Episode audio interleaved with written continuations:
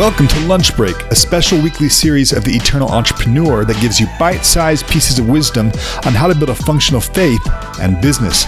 Each episode unpacks a short, actionable topic you can put into practice this week. Let's get into it. Hello, entrepreneurs, and welcome to another episode of The Eternal Entrepreneur. My name is Joe Newton, and as most of you know, I'm a co host here at The Eternal Entrepreneur. And today we are going to continue in a series that I started on my last lunch break, talking about the importance of identifying a niche and defining an ideal client. Now, hopefully, you've listened to the last episode, but just to give a quick recap, I talked about the importance of defining a niche or choosing an ideal client. And I gave four reasons why it's really important that you do this and what happens if you don't. And these are just four. There are more than this, but my top four are these. Number one, it becomes so much harder to systematize and scale your business if you don't have a niche or an ideal client. And the reason for that is because you can be servicing 38 different product lines or 18 different client types. You're doing multiple different types of projects. And for you to systematize and scale that, you're going to have to create 18 different systems for each of those. Even though most of those, maybe it's 16 of them, you only do maybe once, twice a year. So, number one, it becomes much harder to systematize and scale. The second reason that you want to do this is because if you don't, you will continue to waste your time. Yeah, I'm going to say waste your time on clients, products, offerings that don't return a high refund on their their value. So you might have a really needy client.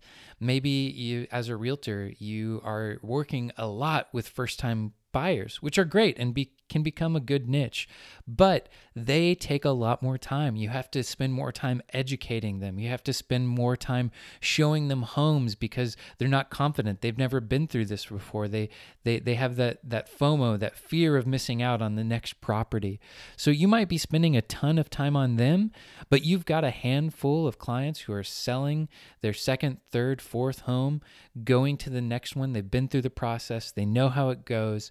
So one, you're getting a lot more from them because you're working both sides. Two, you also don't have to spend as much time educating them. So in that example, what, what we see is that if you don't have a niche or an ideal client, you can end up bleeding your resources on a, on a multitude of clients that don't give the same return and even enjoyment or fulfillment as a, a defined ideal client or niche would. My number three reason um, that cost you for for not choosing one is the effectiveness of your marketing. And I think this is a really big one because uh, Garrison Keillor, he's a an old radio host. He used to have this saying that an open invitation is no invitation at all. And this this fits perfectly for for marketing and defining your your niche and ideal client. Because if you're telling everyone I can do everything, I can help you with all of the areas of your life. Yes, I can help you with your finances. I can help you with your home. I can help you with your children. You're not going to have that cog in their brain as an expert of anything. And you're not going to, to be the first in mind of, oh, they are excellent in X, Y, or Z. I call them. You're just going to get bled into the background of, of all of the marketing that is continuing to hit us, whether it's from Facebook, Instagram, TV, you'll just get faded in. And so the effective effectiveness of your marketing is just not there when you're trying to speak to everyone instead of one specific ideal client. And then the number 4, it kind of sums up all of these is profits. Your profits get hurt when you're not able to systematize and scale your business, when you're not able to focus and serve one clientele really well, when you're not able to market to and articulate your value to a specific client, you lose profits. Bottom line, literally and figuratively, at the end of the day. So that's a quick recap from from last time of what some of the costs are of not choosing a niche and defining an ideal client.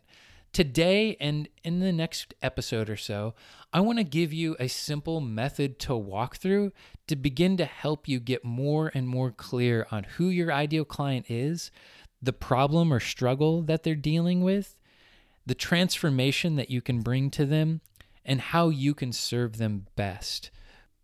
Okay, so today, what I want you to do is take out a piece of paper and I want you to make it into four quadrants, or if it's easier, you can pull out four pieces of paper or two pieces of paper front and back, whatever's easiest for you. But you're to need four sections to write in. And I'm to ask you a handful of questions. And for each question, I just want you to do a brain dump. Remember, this is an exercise we're going through that we don't have to make a definitive decision today. This is getting things on paper so that now you can make an intentional decision. So, to start off, in the first quadrant or the first piece of paper, I want to talk about who your ideal client is not. Many times, it's a lot easier for us to say who our ideal client is not than it is for us to say who they are. So, when we're talking about who our ideal client is not, I'm, I'm going to give you an example here. So, last time I, I, talked about a past client of mine who was a home remodeler. So, I'm just going to use a remodeler as an example here just to stay on theme. So, for a remodeler, the ideal client is not start with the biggest, easiest, most clearest answer. For them, it would probably be is not someone who can't pay for my services. So that's an easy one. So, can't pay for my services. They're not my ideal client. Uh, maybe there's a specific range that you want to go in. So, my ideal client is not located three hours away or one hour away my ideal client is not someone who is renting their home. My ideal client is not someone who doesn't appreciate uh, work. My ide- ideal client is not someone who has an anger problem. Whatever that is, just begin to think to yourself. Ask yourself again, start with those things that seem obvious to you. Write those down. That's going to get your brain started and and then go down to those more specific things as they come to you my my ideal client is not someone who is working all the time and doesn't have the ability to communicate with me uh, on choosing offerings. Uh, so that's a, a, way more specific one than my ideal client is not someone who can not pay. All right, so that's that's our first section. And you can pause it here and go through that if you want, or you can come back and, and listen to it later. But our next quadrant here is who is your ideal client? And and for this, I want you to get really specific and try to use their own words how would they describe themselves? So, not necessarily how you would describe your ideal client, but how would they describe themselves? So, maybe for the, the remodeler, the ideal client would describe themselves as having um, cash on hand, having savings to do a specific job. Maybe they would describe themselves as empty nesters. Maybe they would describe themselves as someone who really values creating a space that facilitates maybe they wouldn't use the word facilitates but uh, really value having a space that their family can gather in. Um, so that there there's there and if you need to start off by just writing out you know first thing that comes to your mind that's awesome. But i really want to push you here to to begin to ask yourself okay my ideal client i know who they are. How would they describe themselves. If they're speaking to me or if they're speaking to a family member or a close friends how how would they describe themselves and their situation? Or maybe even how would they begin to describe um, what they're looking for? So that's box two.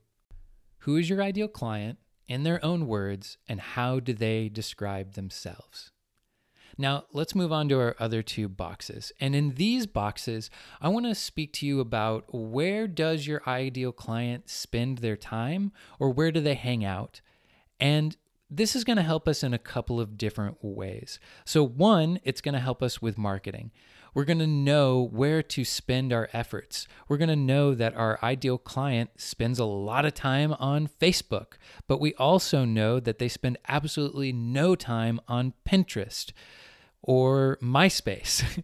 but this is going to give us an idea of knowing hey, we need to not spend money on the physical paper and we do need to spend it on this social media platform.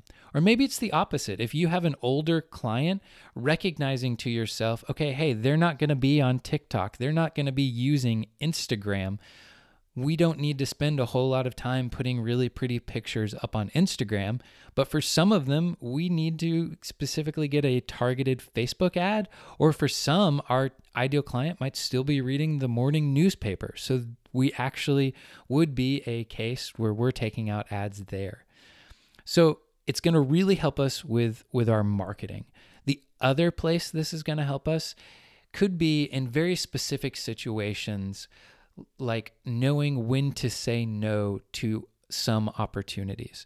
The example that, that comes to mind is if you are purchasing a physical space for an offering, say a specialty coffee shop. You're wanting to open a specialty coffee shop, and you know that your ideal client, in their own words, would say, "Yeah, I'm a millennial. I'm a someone who is starting a new profession. I've just moved to the city. I love that lifestyle of being able to walk to everything. I like walking to the store. I like walking to my local coffee shop. I like community. I'm someone who loves community, and I want that in my physical surroundings. I want to be able to actually connect with people in my close community. You know that's who your ideal client is, how they describe themselves. It is a big value for them to have that coffee shop you want to open within walking distance of where they live. Now, you're looking for coffee shops, you're looking for locations, and your realtor comes to you and says, Hey, I've got an amazing, amazing space. You go, you see it, you're like, This checks every box there was a coffee shop here before that they actually left some of their equipment. Their designer was pretty good, so we're not going to have to spend a ton of money updating the design and, and the look. We can just do a couple of things to give it our own spin. Like this is a great space, and and to boot, it's within 10 minutes of my drive uh, from from my own house. So when I'm starting off and I'm first managing this, it's it's going to be super close to where I live. So it checks so many boxes. It's even cheap. You don't have to spend a ton of money on rent every month, which is huge if you're opening a coffee shop, just for those of you who don't know. So it checks so many boxes. It feels right. The Lord has sent this coffee shop to me. But you take a second, you go back to this exercise, and you remember that your ideal client is someone who values their coffee shop being within walking distance. They don't hang out in the suburbs, and this technically is just on the cusp of the suburbs. You you most likely have to have a car to get to this location. So that's going to make it easy for you and help you in making that big decision to know, okay, my ideal client is not someone who hangs out in the suburbs. I need to say no to this thing that seems amazing, but would be a distraction. And I need to keep looking and find that location that if you're here in Dallas, it's in Uptown, it's in Lower Greenville, it's in Oak Lawn. It, it's one of those communities that is built around walking to the, the, the attractions. Okay, so in our next quadrant or box, Let's start off with where does your ideal client not hang out? Where do they not spend their time? And again, as I say again, again, again, start off with those things that are the easy wins for you just to get your brain going. Okay, my ideal client does not hang out at the club at 3 a.m. in the morning. My ideal client does not spend a lot of time in their car my ideal client does not spend a lot of time on Pinterest, or my ideal client does not spend a lot of time on Snapchat or TikTok or reading blogs about cats. Whatever those easy wins are, and then get more specific. Where does your ideal client not hang out? Where do they not spend your time? And then when you finish with that, go on to our next box And you've probably already guessed it.